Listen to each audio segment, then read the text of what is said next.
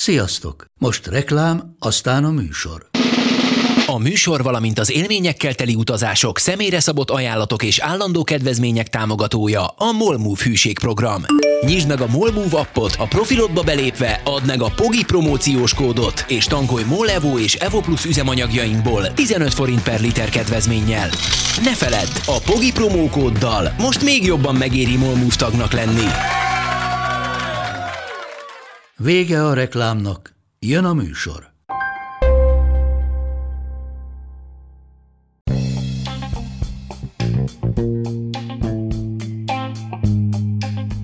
Ez itt a Pogi Podcast. Pogácsa Zoltán közgazdás, szociológus, politikai gazdaságtani podcastja a globális gazdaságról a klímaválság, az automatizáció, a digitális gazdaság, az egyenlőtlenségek és a posztdemokrácia korszakában.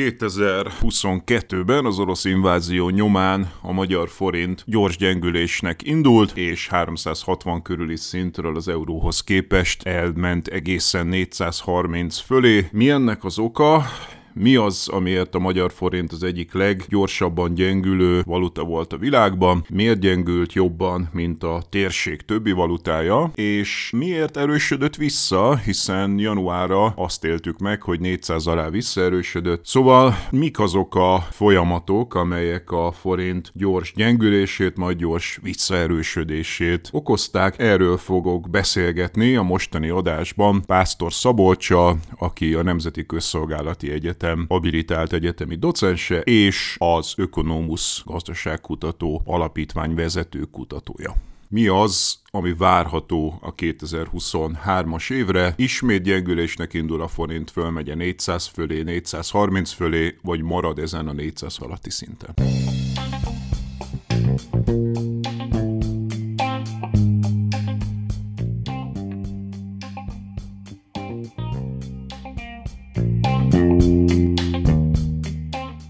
Szabolcs, nagyon szépen köszönöm, hogy vállaltad ezt a beszélgetést. Köszönöm szépen én is a lehetőséget. És akkor onnan indítanánk, hát csapjunk bele a lecsóba rögtön az elején, hogy ugye itt volt egy gyengülése a forintnak, és utána pedig egy visszaerősödése, tehát itt a 2022-es orosz invázióhoz kötődően olyan 360 környékéről olyan 4-30 fölé is pillanatokra beköszöngetett az euróforint árfolyam, majd valami történt, majd meg fogjuk beszélni, hogy micsoda, és visszaerősödött, nem csak, hogy 400 alá, hanem e, egyszer-egyszer már 390 alatt is járt, és mostanában olyan 390 körül stabilizálódott. Ez volt a forint útja így az elmúlt egy évben, én azzal szeretnék indítani, hogy szerinted ez miért történt. Nagyon eh, érdekes az, amit most láthatunk a, a különböző devizapiacokon és a forint piacán is, ugyanis azt tapasztaljuk, hogy leginkább a háborúnak az eredményeképpen a napi szintű forint árfolyam mozgások is rendkívül hektikusakká váltak. Viszonylag ritkán szoktuk kiemelni azt a tényt, hogy korábban szinte alig mozgott napi szinten a forint, most már, tehát ez azt jelenti, hogy, hogy kvázi az árfolyam az maximum egy forintot mozdult el egyik másik irányba, most már viszont nagyon gyakran előfordul, hogy esetleg három forintot is mozog az árfolyam. Szóval ez az európai háború, ez mindenképpen megemelte nem csak a abszolút, hanem a napi szintű volatilitását is a, a forintnak, és hát ugye az egyik szemünk sírhat, a másik meg eh, nevethet. Ugye sírhat azért, mert nyilván az utóbbi időben azért leértékelődött a hazai fizetőeszköz. A másik eh, dolog, ami miatt viszont úgymond örülhetünk, az az, hogy ugye szervesen bekapcsolódott Magyarország a gazdasági pénzügyi folyamatokba, és azok a különböző külső hatások, amelyek érik az európai országokat, gazdaságokat, azok természetesen bennünket is érnek. Na most nagyon fontos és nagyon lényeges azt hangsúlyozni, hogy a forint az jól reagál a külső körülményekre. Ez azt jelenti, hogy kvázi a hírek, az információk azok mindig befolyásolják a forintnak az értékét. Biztosan a hallgatók közül is emlékeznek arra, hogy a koronavírus járvány európai indulásakor 2020, 2020 márciusában hirtelen 330-ról 360 forintra gyengült az árfolyam. Nyilván nem lehetett tudni, hogy mit, mit hoz a holnap a gazdaságban, egyébként az egészségügyben, meg úgy összességében sem. És amikor a kormányzat bejelentett különböző intézkedéseket, a koronavírus gazdasági hatásait enyhítendő, akkor ott azonnal, vagyis hát ugye azonnal látható volt egy erősödés, de utána volt egy kvázi folyamatos erősödés, és hát utána jött az európai háború, 2022. februárjában indult ez, és hát ugye ennek a hatásai szinte azonnal megjelentek az árfolyamban. Ki lehet emelni például ugye összességében a földrajzi közelséget, ki lehet emelni például azt, hogy nagyon sok német gyártónak orosz-ukrán beszállítója volt, tehát ki lehet emelni a, a különböző értékláncokban jelentkező problémákat, fennakadásokat. Nagyon fontos és lényeges tényező például az is, hogy Európa és Európán belül Kelet-Közép-Európa egy nemzetközi befektető szemében kockázatosabb térségé vált. Tehát például egy amerikai azt látja, hogy kvázi itt közel van a háború, nem biztos, hogy érdemes most befektetni, vagy annyit befektetni, és ez például a forint iránti keresletet befolyásolta, e, befolyásolhatta e, érdemben. Um, Oké, okay, tehát akkor azt mondod, hogy a forintnak a reakciója világpolitikai eseményekre az erős, tehát hogy ha van valami nagy történés, akkor a forint erősen reagál, már pedig ugye az orosz invázió az egy elég jelentős ilyen geopolitikai esemény volt, és akár a Covid-ra, akár erre a forint erősen reagált. Nézzük meg ennek a mechanizmusait, mert ugye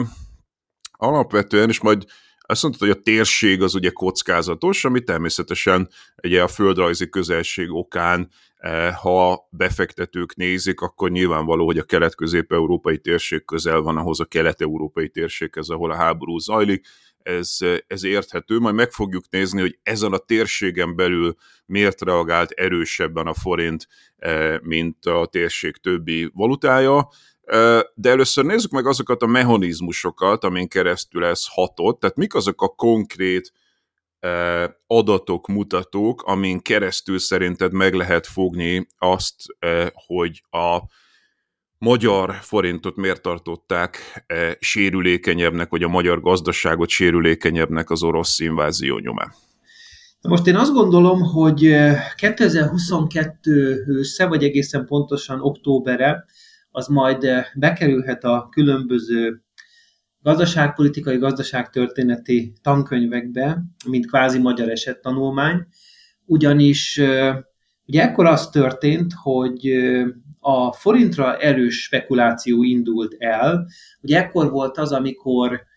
hát ugye magasan volt még, viszonylag magasan volt a, a, a gáz tőzsdei ára, és ugye sokan arra spekuláltak, hogy kvázi nem fogja majd tudni Magyarország finanszírozni az energiaigényét, vagyis egészen pontosan arról volt szó, hogy esetleg kifogy devizából, és például nagyon érdekes, hogy a Bloombergen is megjelent az, hogy most kell sortolni a forintot, és most kell sortolni egyébként a lengyel zlotit. Ezt ugye ki, el, ki lehet emelni, tehát nem csak a, a magyar fizetőeszköz került itt látókörbe. Tehát elkezdett egy olyan pozíció felépülni, ami kimondottan veszélyesé válhatott, tehát ugye ez azt jelenti, hogy őrülten magas energiaárak, Magyarországon esetleg, vagy Magyarország kapcsán félelem abban a tekintetben, hogy tudja majd finanszírozni az energia megvásárlását az ország, ami ugye azért vált egy nagyon-nagyon komoly félelemmé esetleg, mert Magyarország devizatartaléka nem túlzottan magas, főleg például Csehországgal való összehasonlításban, hogyha például egy régiós országot szeretnék kiemelni. 38,6 milliárd euró volt, ez körülbelül 2 milliárd euróval csökkent úgy 2022 év végére, és hát ugye egy nemzetközi befektető annyit látott, hogy tényleg érdemes sortolni a forintot, mert komoly problémák lehetnek. És ekkor lépett közbe a jegybank, ekkor hozott egy, egy olyan intézkedés csomagot, amely érdemben meg tudta változtatni a forint árfolyamának az alakulását. Ez nem egy klasszikus monetáris tanácsi ülésen született ez a döntés, hanem ez egy, egy látványos és hát nem szokványos intervenció volt. Tulajdonképpen azt jelentette például ez, hogy a jegybank a tartalékaiból az energia beszerzéséhez devizát adott át, és így tulajdonképpen csökkenteni tudta a sérülékenységet. Tehát ezt a 2022 őszi esetet tudom a legjobb példának hozni arra vonatkozóan, hogy mik történtek a forint árfolyamával. Biztosan ugye emlék, emlékeznek rá sokan, hogy ekkor 430 forint környékén, vagy még talán a felett is járt az euró, és tulajdonképpen a bejelentés eh, után eh, ha jól emlékszem, akkor ez egy pénteki napon történt, szinte azonnal elkezdett eh, erősödni a forint, és látványosan napon belül is. Tehát tulajdonképpen ez, a, ez, ez az eset, tehát az európai háború, növekvő energiárak finanszírozása, változó inflációs környezet, ez azt eredményezte, hogy, hogy hogy, hogy tényleg nehéz helyzetbe került Magyarország, és nehéz helyzetbe került önmagában. Akkor, oké, okay, akkor rakjunk néhány számot emellé, tehát én abszolút azt gondolom, hogy amit leírsz, az, az egy jó narratívája annak, hogy mi történt ez alatt az egy év alatt, de lehet, hogy a hallgató szeretne néhány számot mellé rakni. Ugye a devizatartalékunknak a mértékét már mondtad, mint számot. Ugye nézzük meg a gázárát, ugye a gáznak a hosszú távú ára, ugye nyilván nem csak a gáz számít, hanem az elektromos áram is, meg az olaj, de a legnagyobb tétel az a gáz mégiscsak. A gáz hosszú távú ára, hát olyan 20-40 környékén is volt euróban az, az európai gáztősdéken, és ez ugye fölugrott az orosz invázió nyomán 350 euró környékére az év közepén, tehát ez egy ilyen döbbenetes léptékugrás tulajdonképpen, majd ugye onnan korrigált vissza mára már 60 környékére, hogy miért arról majd beszéljünk külön, de hogy akkor ugye van ez az, ami iszonyatosan meghatározza a forintnak a sorsát, a gáznak az először nagyon-nagyon drámai drágulása, majd nagyon gyors visszaerős, visszagyengülése, visszaolcsóbodása. A devizatartalék mértéke, ott ugye te mondtál egy abszolút számot, egy relatív szám is lehet, hogy sokat mond, ugye azt szokták számolni, hogy hány hónapnyi importra elégséges az adott országnak a devizatartaléka, és amikor ugye mentünk bele ebbe a háborúba, akkor azt számolták, hogy a magyar devizatartalék az valahol olyan három és fél hónap környékére volt elégséges, és ugye ugyanebben az időszakban a lengyeleké az 7 hónapnál is többre, és a cseheknek a devizatartalék az egy évnél is többre volt elégséges, tehát hogy a magyar devizatartalék alacsony voltára ez egy jó szám, és ugye a románoknál is magasabb volt a, a devizatartalék, mint nálunk jóval. Tehát én azt emelném ki, hogy ez a két alapvető tényező, tulajdonképpen te is ezt mondtad, hogy a, a gázár, az energiaimportár, talán még azt érdemes ott megjegyezni, hogy a GDP-nek körülbelül hogy a 3%-a szokott lenni egy normális évben a, az, az energiaimportunk, és ez 10% fölé, 10, sőt 12% fölé fölmegy egyik pillanatról a másikra gyakorlatilag, tehát hogy van egy elképesztő külső energiasok, és ugye ehhez képest a, az a devizatartalék, amit normál esetben csak arra szoktunk használni, hogy a rövid távon lejáró e, államadóságnak a törlesztő részleteit kell belőle finanszírozni. Ezért tulajdonképpen a jegybank, ahogy te is kiemelted, tehát először implicite, és utána ősztől pedig már explicite odaáll az energiaimportőr mögé, hiszen hát ugye nem érdemes hagyni csődbe menni az energiaimportőrt, és hát a korábban vásárolt olcsóbb devizából, ha vásárol az energiaimportőr, az jobb, mint hogyha spot piacon vásárolna, és ezzel tovább gyengíteni a, e, a forintot. Tehát ez az alap képlete akkor annak, hogy hogy miért gyengül a, a, a forint néhány számmal. Nézzük meg akkor, és utána majd rá fogunk térni arra, hogy miért erősödik vissza, de erős együttmozgás van, tehát hogy a gáz árával meglehetősen erősen együtt mozog egyébként a forintnak az árfolyama. Nézzük meg azt, hogy a többi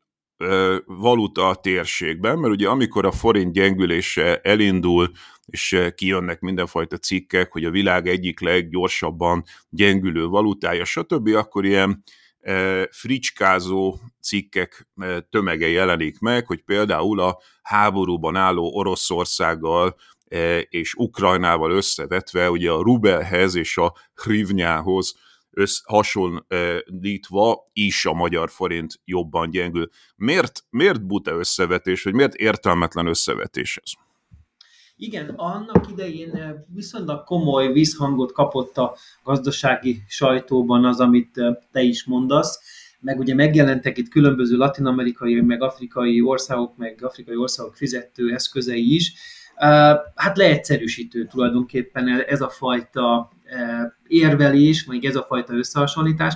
Nyilván, aki nemzetközi pénzügyekkel, meg pénzügyekkel foglalkozik, az tudja, hogy különböző árfolyamrendszerek vannak, és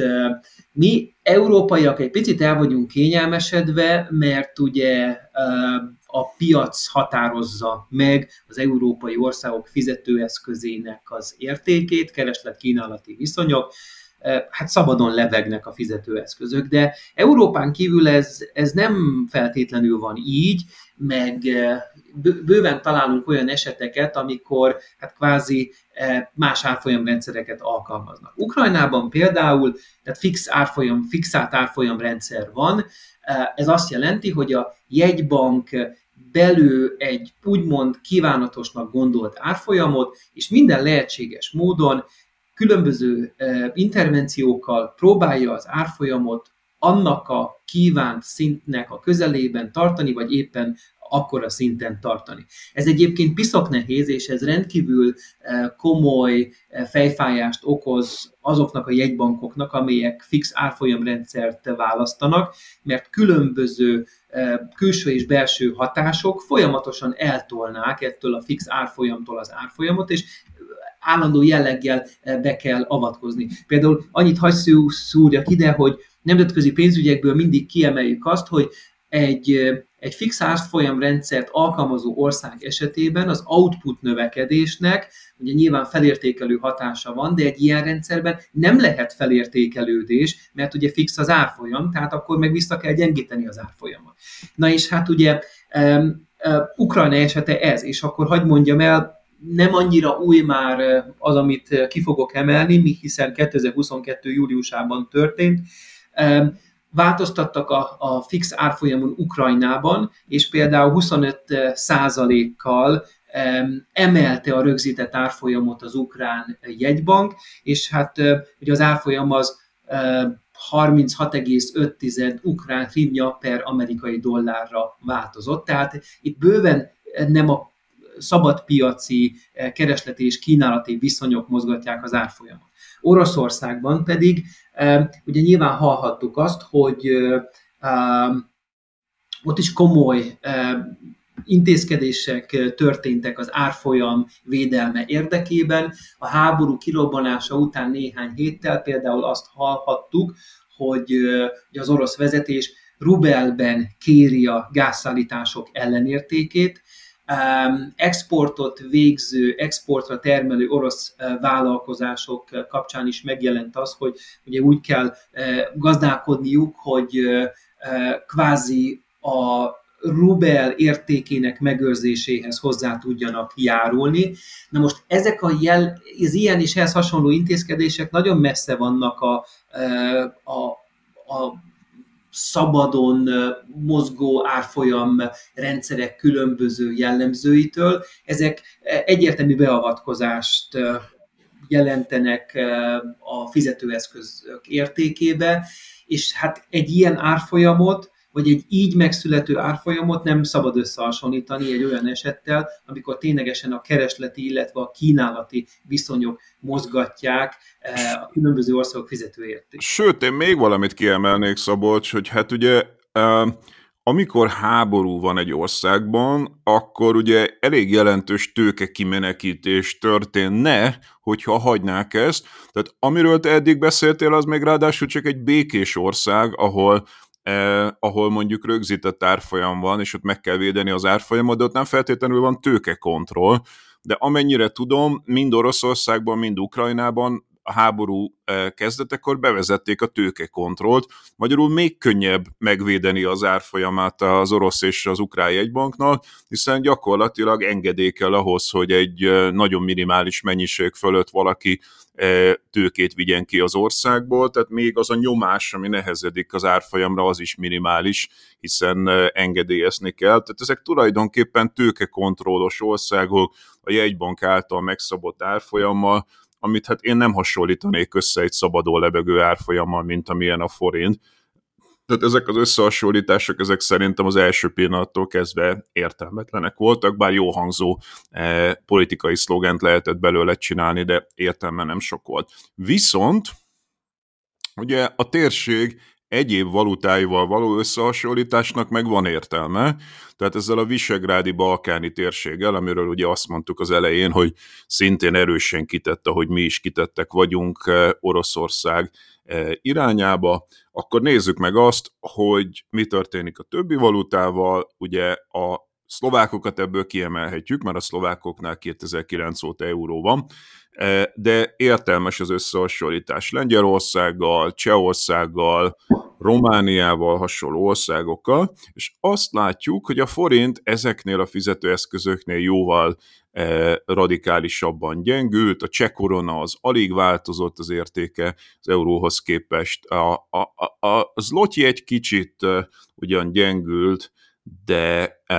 de nem annyira, mint a forint, akkor nézzük meg, hogy ezekkel összehasonlítva miért gyengült jobban a forint. Tényleg mindig érdemes a hazai gazdasági pénzügyi folyamatokat összehasonlítani régiós országokkal, mert így jobban meg tudjuk érteni azt, hogy mi és miért történik idehaza. Na most ugyancsak a, a gazdasági sajtóra érdemes utalni, amelyben megjelent, hogy bezzeg a cseh korona például, az nem veszített annyi, annyit az értékéből a háború kitörése után, mint a magyar forint, és hogy mit csinálnak a csehek jobban, vagy mit csinálnak másként. Nem kapott komoly, komolyabb sajtóvízhangot Magyarországon az a tény, hogy a cseh jegybank először érdemben 2022 májusában, majd sietve júniusban összesen 5 milliárd eurós intervenciót hajtott végre.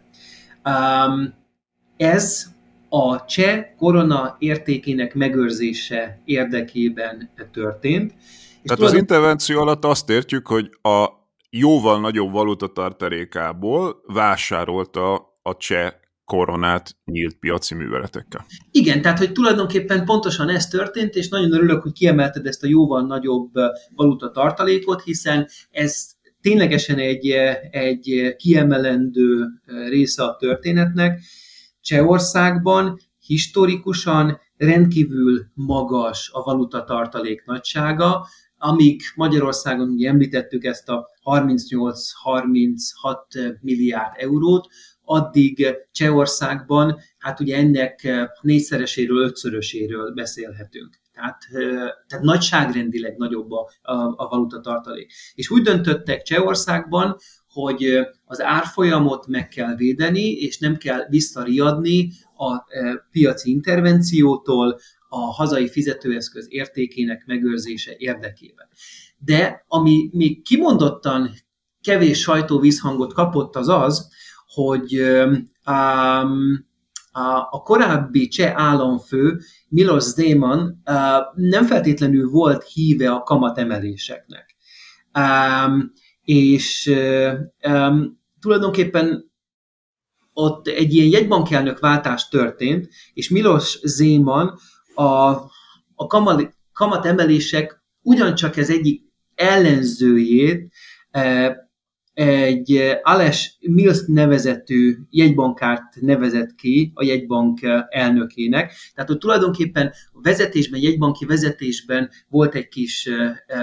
anomália, amely, amely fontos annak megértéséhez, hogy miért nyúltak tulajdonképpen így az intervenció. Ez tulajdonképpen érthető a csehektől, hiszen hogyha ugye emeljük a kamatlábat, akkor az visszahat arra is, hogy a hitelezés, a vállalati hitelezésnek megnő a kamatszintje, ami ugye visszahat arra, hogy a gazdasági növekedés le tud lassulni, tehát mhm. elkerülni a kamatemelést, az persze egy értehető cél. A másik meg az, hogyha szinten tudjuk tartani a cseh korona értékét az euróhoz képest, akkor ugye kevésbé van inflációs hatás, tehát az importáraknak az inflációs hatását is meg tudjuk akadályozni. Tehát tulajdonképpen ez egy elég racionális politika. Voltunk egy, együtt egy konferencián, ahol te azt emelted ki, hogy a cseh jegybank az a 2022-es évben összességében annyi pénzt lőtt el a cseh korona megvédésére, vásárlására, mint a komplet magyar devizatartalék. Igen, ez pontosan így van, tehát nem csak erről a 3, majd 5 milliárd euróról lehet eh, egyébként szólni, hanem ugye folyamatosan hajtott végre intervenciót a, se, a cseh jegybank, és tényleg az elsődleges célja az az volt, hogy a koronának a, a, a fizet, az értékét megőrizze, az árfolyamot stabilan tartsa. És nyilván egy ilyet egy olyan országban lehet kivitelezni, ahol kellően nagy a devizatartalék, és ahol ugye egy ilyen konszenzus jelenik meg annak kapcsán, hogy a devizatartaléknak egy hát mondhatjuk nyugodtan, hogy egy nagyobb szeletét arra áldozzák be, hogy az árfolyam stabil maradjon, hogy az árfolyam stabil tudjon maradni. Nem mindenhol, én azt aláírom, hogy nem mindenhol e, születhet ilyen döntés, mert biztos van olyan ország, ahol úgy döntenek, hogy még a nagyobb deviza állományból sem fordítanak arra, hogy kvázi beavatkozzanak az árfolyamba, hanem hagyják a keresleti és kínálati viszonyokat érvényesülni. Ez azért Tulajdonképpen, ha visszagondolunk, Magyarországon az elmúlt tíz évben tulajdonképpen ez történt, mert hogy ugye egy folyamatos leértékelődése volt a forintnak, most a 2022-es orosz inváziós hatást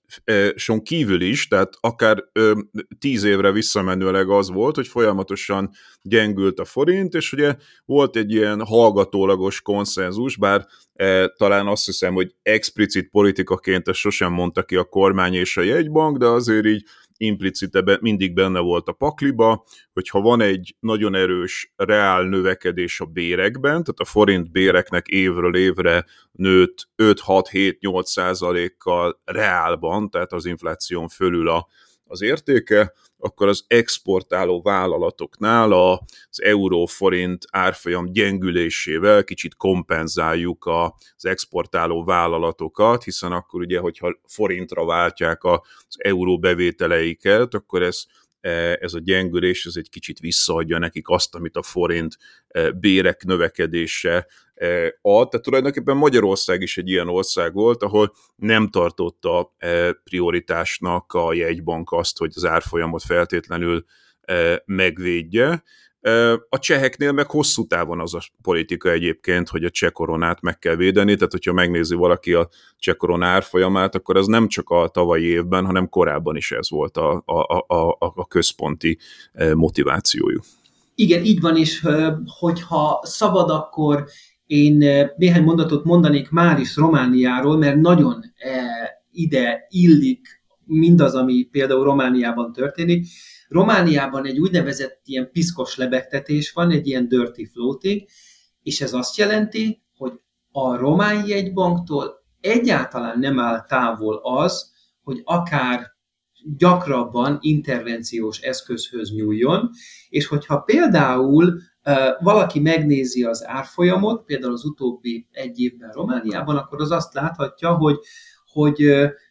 semmilyen érdemi elmozdulás nem történt a 4,95 román lej per eurós szintről. Ott egy ilyen felügyelt lebegtetés történik, nyugodtan mondhatjuk alapvetően ezt is. És ugye itt a két eset, vagy két eset tanulmány, tehát a cseh és a román eset, az rávilágít arra, hogy amíg például Magyarországon intervenció, direkt intervenció nem a napi szintű monetáris politikának a része.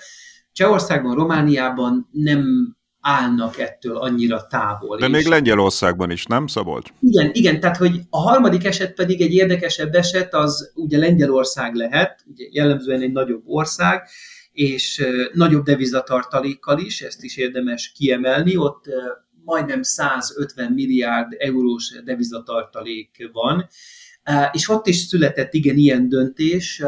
a európai háború kitörése után, hogy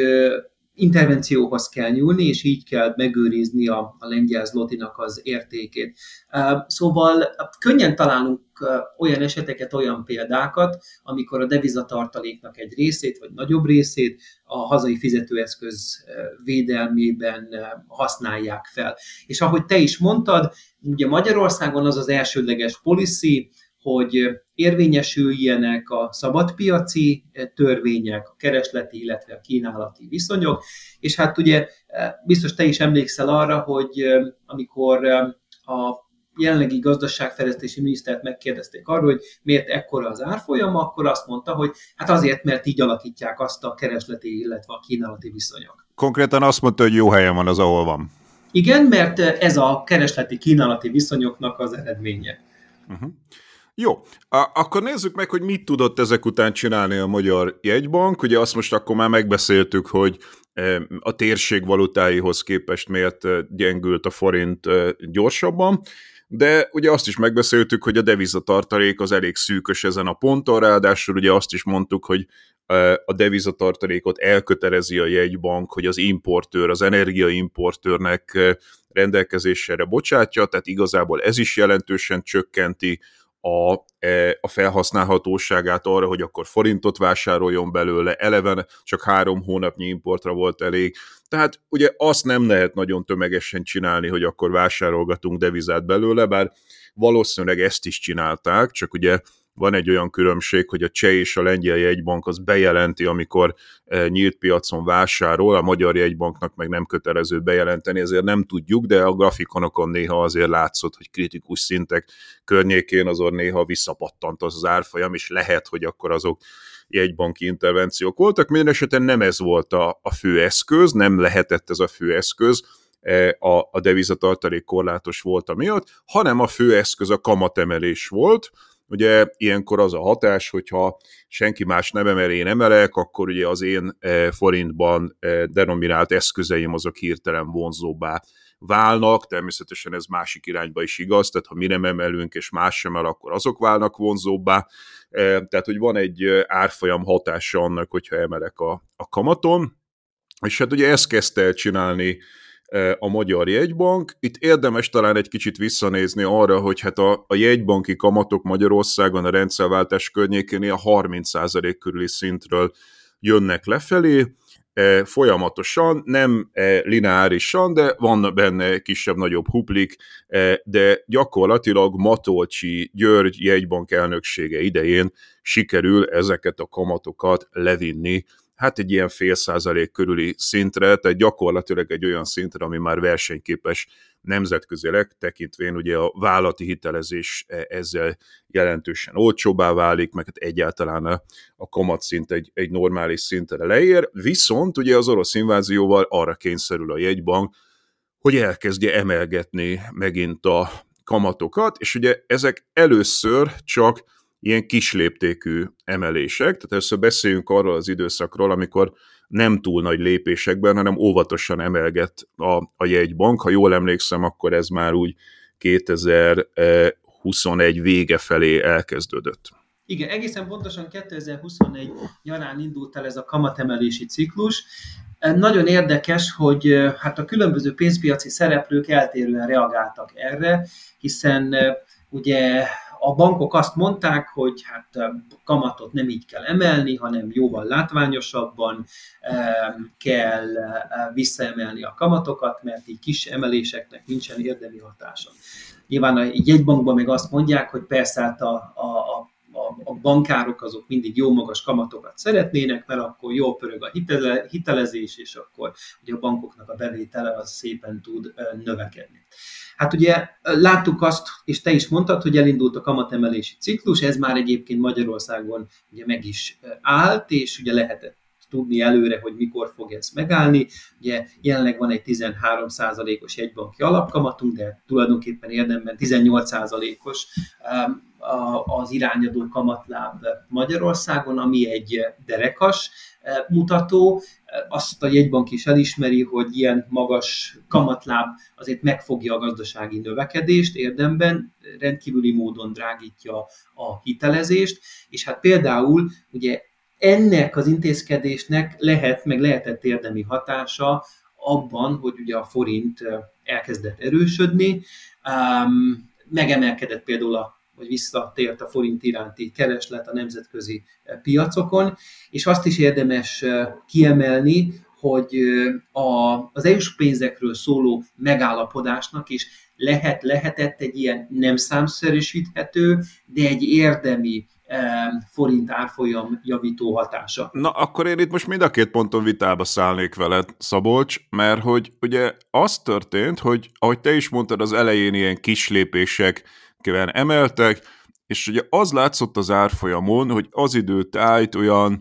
három-négy nap alatt elolvadtak ezek a hatások. Tehát ez a kis emelés, ez valamit erő, erősített vissza a forinton, viszont ha az ember követte az árfolyamot, akkor úgy három-négy nappal később megint ugyanott voltunk. Utána elkezdtek radikálisabb lépésekkel, tehát kétszer, háromszor, négyszer annyi bázisponttal emelgetni a kamatokat, de akkor meg még rövidebb időn belül olvadt el ez a hatás, tehát egy ponton túl már volt, hogy napon belül elolvadtak ezek, a, e, ezek az erősödések, és akkor eljutottunk e, ehhez a mágikus 12-13 százalék körüli szinthez, amiről te is beszéltél,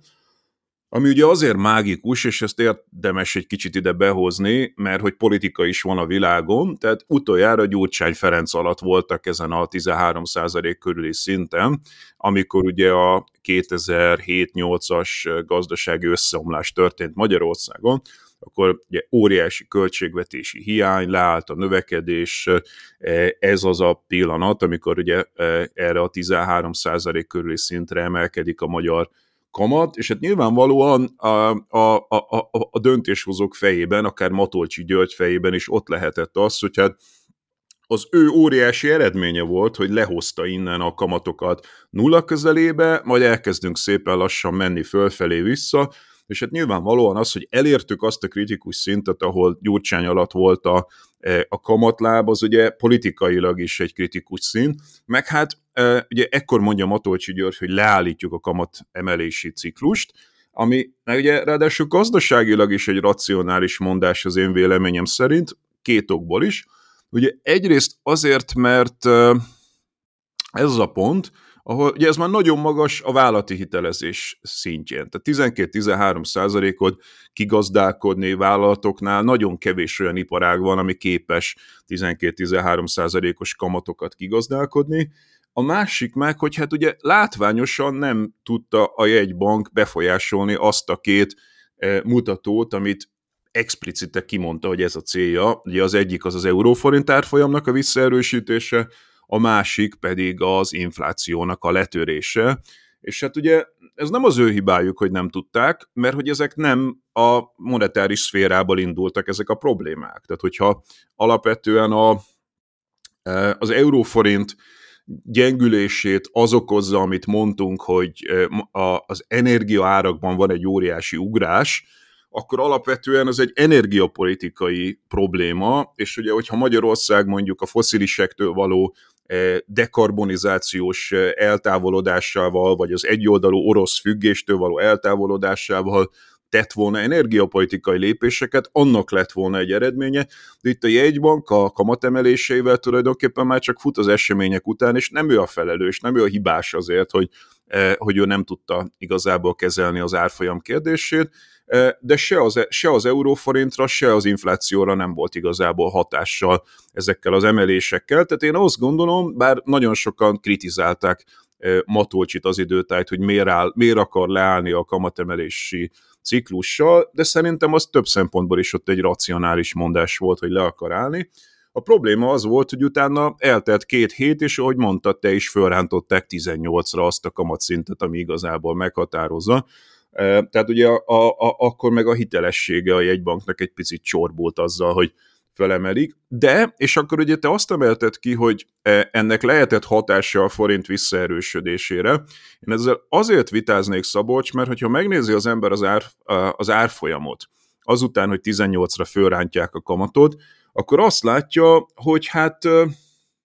nagyjából egy ilyen, tehát az tény is való, hogy ezt a 430 fölötti szintet onnantól elkerültük, de ugye ha semmi más nem történik, Ceteris Paribus fölrántom 13-ról 18-ra a kamatszintet, akkor azt gondolom, hogy 400 alá vissza kellett volna né- néznie a forintnak, hogyha az egy igazán erős hatás lett volna, és csak úgy erő, meddig erősödött vissza 410-ig. Tehát nagyjából utána het, hó, majdnem egy másfél hónapon keresztül ugye a 410-es szint környékén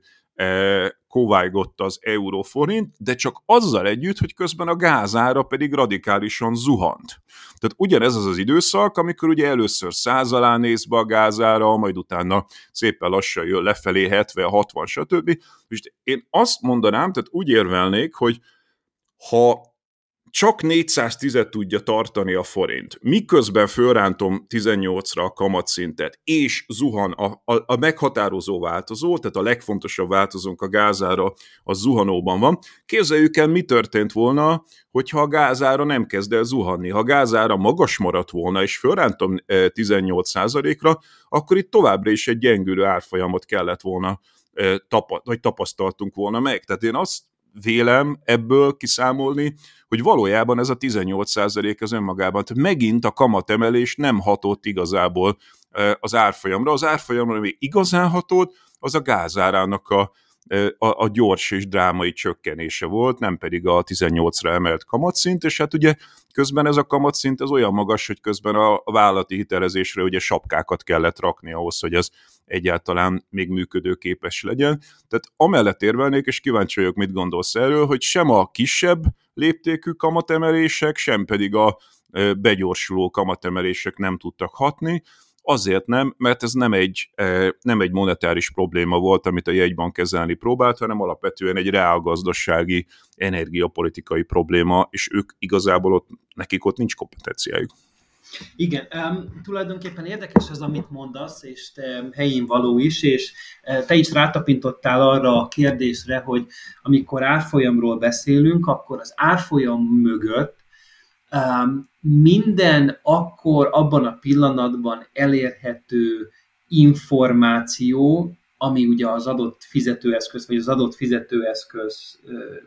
eszközöket érinti, megjelenik. Tehát ha például én azt mondom, hogy 5,6 vagy 4,3, a mutatók mögött sok-sok millió vagy milliárd adat állhat, ez lehet makromutató, lehet egyébként bármilyen külkereskedelmi mutató, és éppen ezért nehéz előrejelezni például árfolyamot, mert nem tudom, hogy akkor, tehát másfél hét múlva, egy év múlva, vagy három év múlva éppenséggel milyen információk állnak majd rendelkezésre a piacon. És valóban, amikor azt hangsúlyozott, hogy földgáz árának változása, meg úgy egyébként egyéb tényezők, akkor te is azt sugallod, hogy nem lehet tudni pontosan, hogy az adott intézkedésnek, a jegybanki alapkamat emelésének, illetve a földgáz árának változásának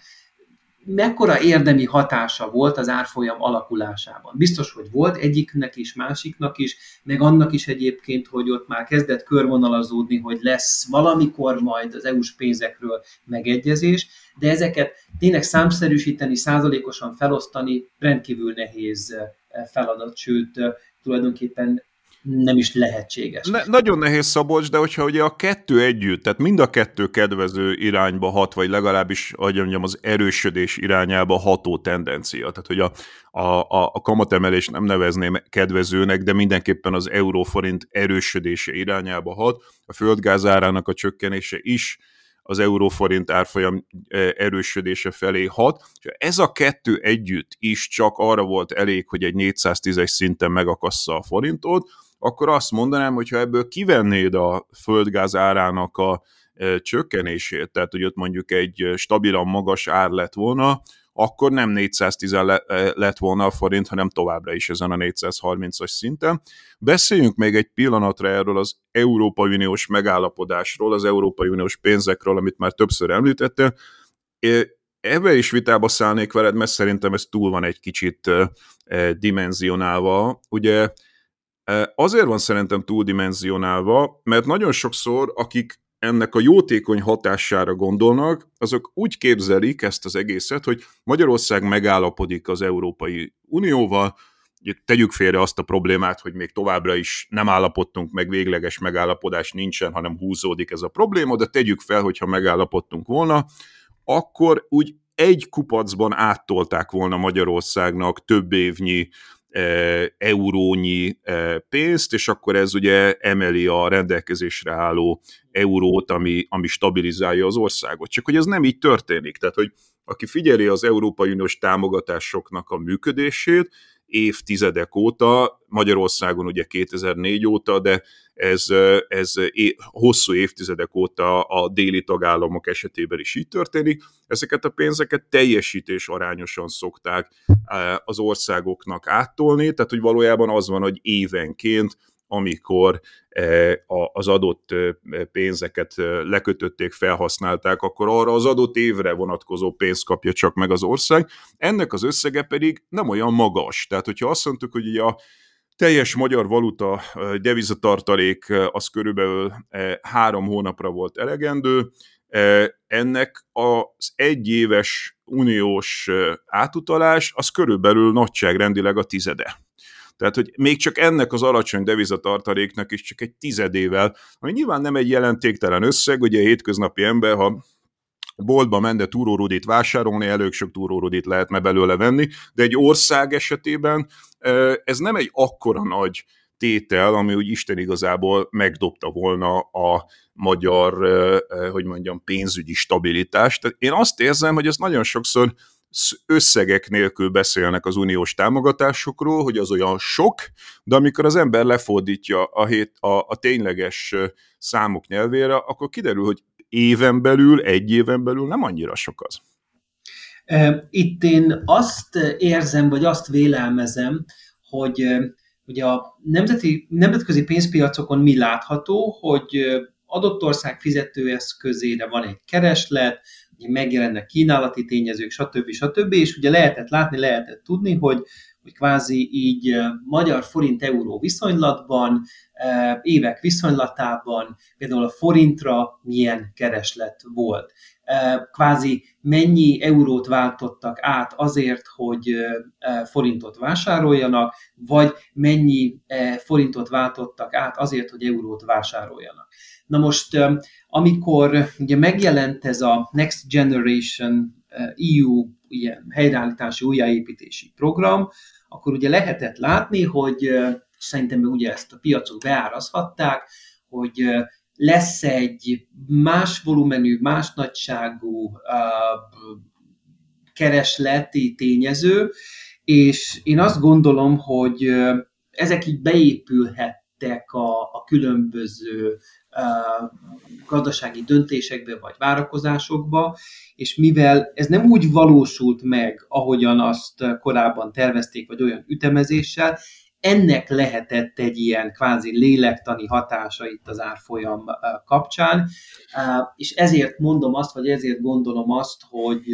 itt a tárgyalások meg megegyezések elhúzódásával ez egy olyan tényező lehetett, ami nem feltétlenül a forintnak az erősödése irányába mutatott, hanem ugye egy bizonytalansági tényező volt a rendszerben, és ez azt eredményezte, hogy... Ezt hát, szokták mondani, Szabolcs, igen, ezt szokták mondani, hogy hát akkor ugye ez egy jel, jelzése annak, hogy a magyar kormánya az szembeni bizalmatlanság helyébe bizalom lépett, meg hogy ez egy hosszú távú stabilitási tényező, csak ezzel a, ezzel a magyarázattal nekem mindig az szokott lenni a problémám, hogyha én egy befektető vagyok, akkor engem a, igazából a rövid táv érdekel. Tehát ha veszek egy három hónapos diszkontkincstárjegyet, vagy egy egyéves állampapírt, akkor engem nem az érdekel, hogy a következő 7 éves ciklusra Magyarország mennyi EU-s pénzt kap, hanem engem konkrétan az érdekel, hogy abban az időszakban, ameddig én tartom ezt a magyar papírt, addig van-e elég devizája Magyarországnak adott esetben. Úgyhogy én ezeket az ilyen bizalomra épülő sztorikat nem mondom, hogy nincs hatása, nyilván van hatása, csak szerintem én azt érzem, hogy a magyar vitákban sokszor túldimenzionáljuk ezt a bizalom-nem bizalom sztorit, de abban egyetértek veled, hogy ezt nagyon nehéz kvantifikálni, mert ez tényleg egy elég szubjektív elem. Viszont jussunk el akkor oda, hogy aztán végül is mégiscsak visszaerősödik a forint, tehát ugye erről a 410 szintről Ugye itt januárban már inkább 400 alatti, sőt néha 390 alatti szinteket is láttunk a forint, eh, az euróforint árfolyamban. Miért? Itt is sok tényezőt lehet kiemelni. Te is emlegetted a beszélgetésünk elején azt, hogy korrigáltak a gázárak, korrigálnak a gázárak, az energiahordozó árak. Nagyon lényeges tényező. Aztán, tehát amit meg szeretnék fogni, és hát ebbe illeszkedik a gázár is, az, hogy az import számla az több ok miatt korrigál. Ugye nyilván sokan tudják a hallgatók közül is azt, hogy ugye Magyarország egy rendkívül nyitott gazdaság, 70-80 százalékos export per GDP, meg import per GDP mutatóval, és hát látjuk, hogy a változó inflációs környezetben azért korrigál a fogyasztási szerkezet is, és ugye tudjuk azt, hogy amikor a reálbérek már nem növekednek, hanem csökkennek, a rendelkezés álló jövedelem csökken, akkor leghamarabb az importtermékekről mondunk le, tehát elmarad a drága síelés, vagy például elmarad a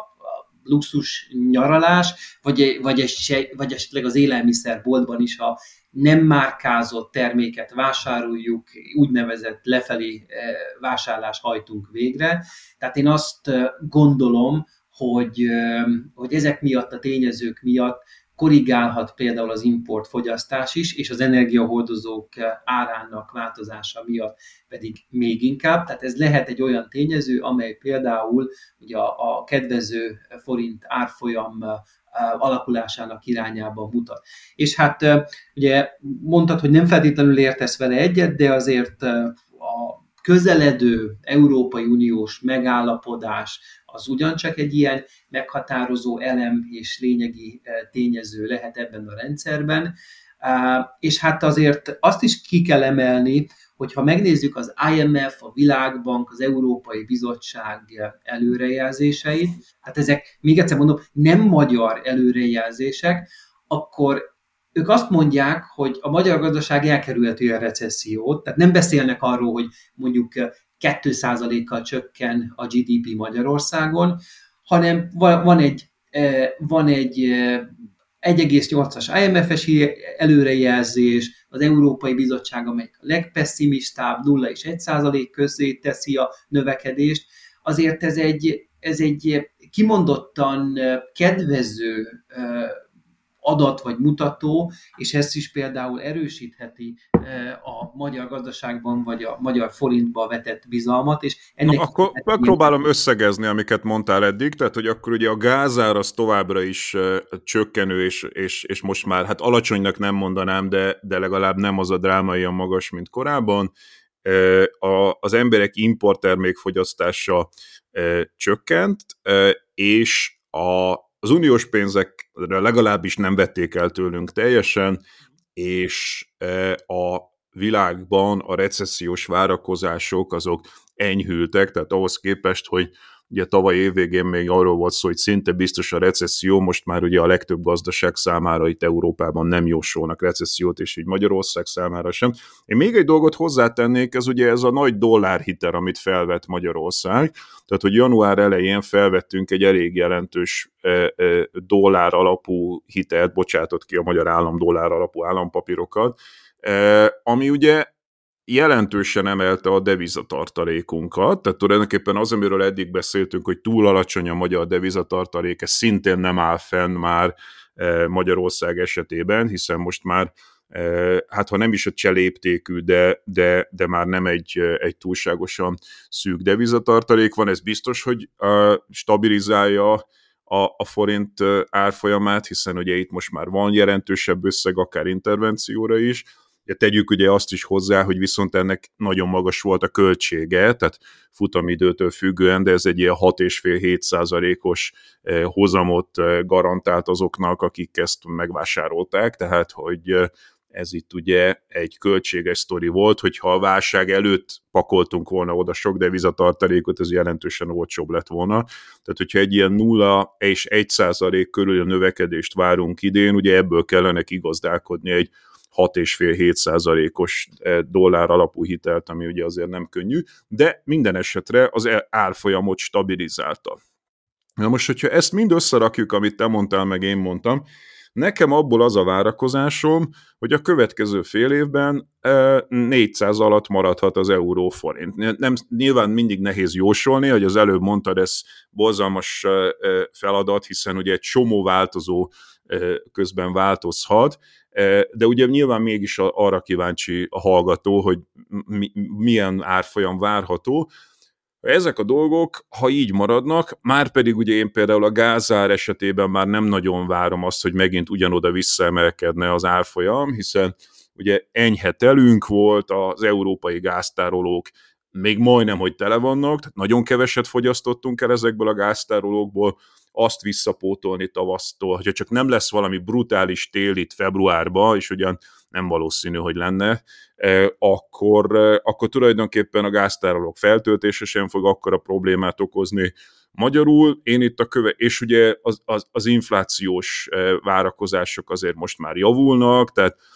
nagy valószínűséggel az infláció is lefelé tart, tehát én nem nagyon látok olyan tényezőt, ami miatt olyan rövid távon olyan nagyon drámai visszagyengülése lenne a forintnak, tehát akár azt is elképzelhetőnek tartanám, hogy stabilan 400 alatt vagy környékén maradhat a, a, az euróforint. Az más kérdés, hogy hosszabb távon persze van egy tíz éves gyengülési trend a, az euró-forint árfolyamban, tehát hosszabb távon ne gondolkodjunk, mert azt előrelérezhetetlen, de egyetértesz-e abban velem, hogy a következő hónapokban, mondjuk fél évben nem nagyon várható az, hogy megint arra a drámai gyenge szintre visszamenne a forint. Igen, egyetértek, és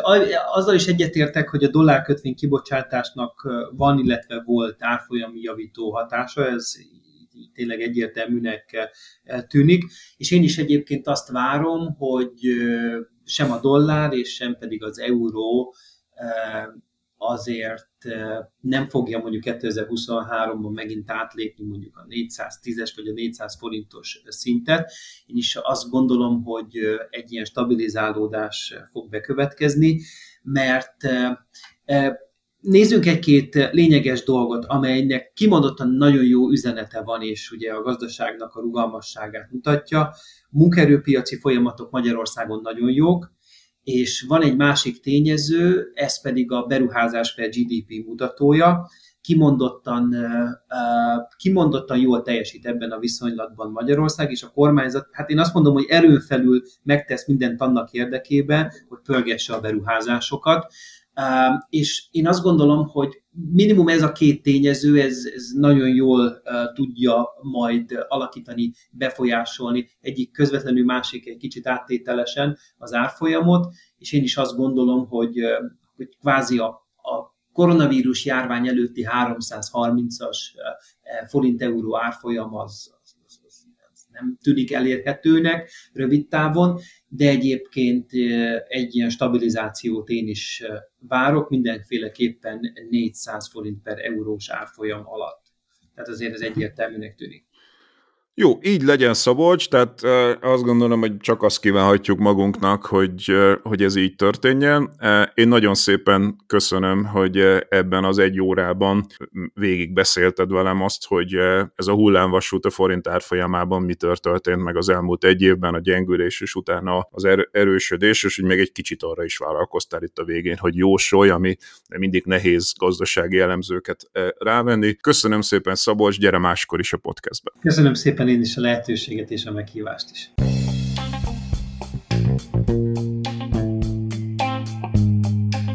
Ez volt ma a Pogi Podcast. Ha vitába szállnál az elhangzottakkal, vagy témát javasolnál, keresd a Pogi blog oldalt a Facebookon. Ha támogatnád a podcastot, azt a www.patreon.com per Pogi Podcast oldalon teheted meg. Köszönjük! Ha más podcastekre is kíváncsi vagy, hallgassd meg a Béton műsor ajánlóját. El tudod képzelni, hogy a podcastet, amit éppen most hallgattál, fél év múlva már a mesterséges intelligencia generálja? Mi sem. De ha érdekel, eljötte már a gépek lázadása. Hallgass bele az Embertelen podcastbe. Orsós Lajos vagyok, a műsor házigazdája. Egyelőre még élőben. Egyelőre. Fedezzük fel együtt, hogyan ismerkedik, randizik, mesél és vitatkozik Betty és Péter, két teljesen mesterséges intelligencia. Lajos, a podcast címét mond még egyszer, Léci. Oké. Okay. Embertelen podcast. Ez a műsor a Béton közösség tagja.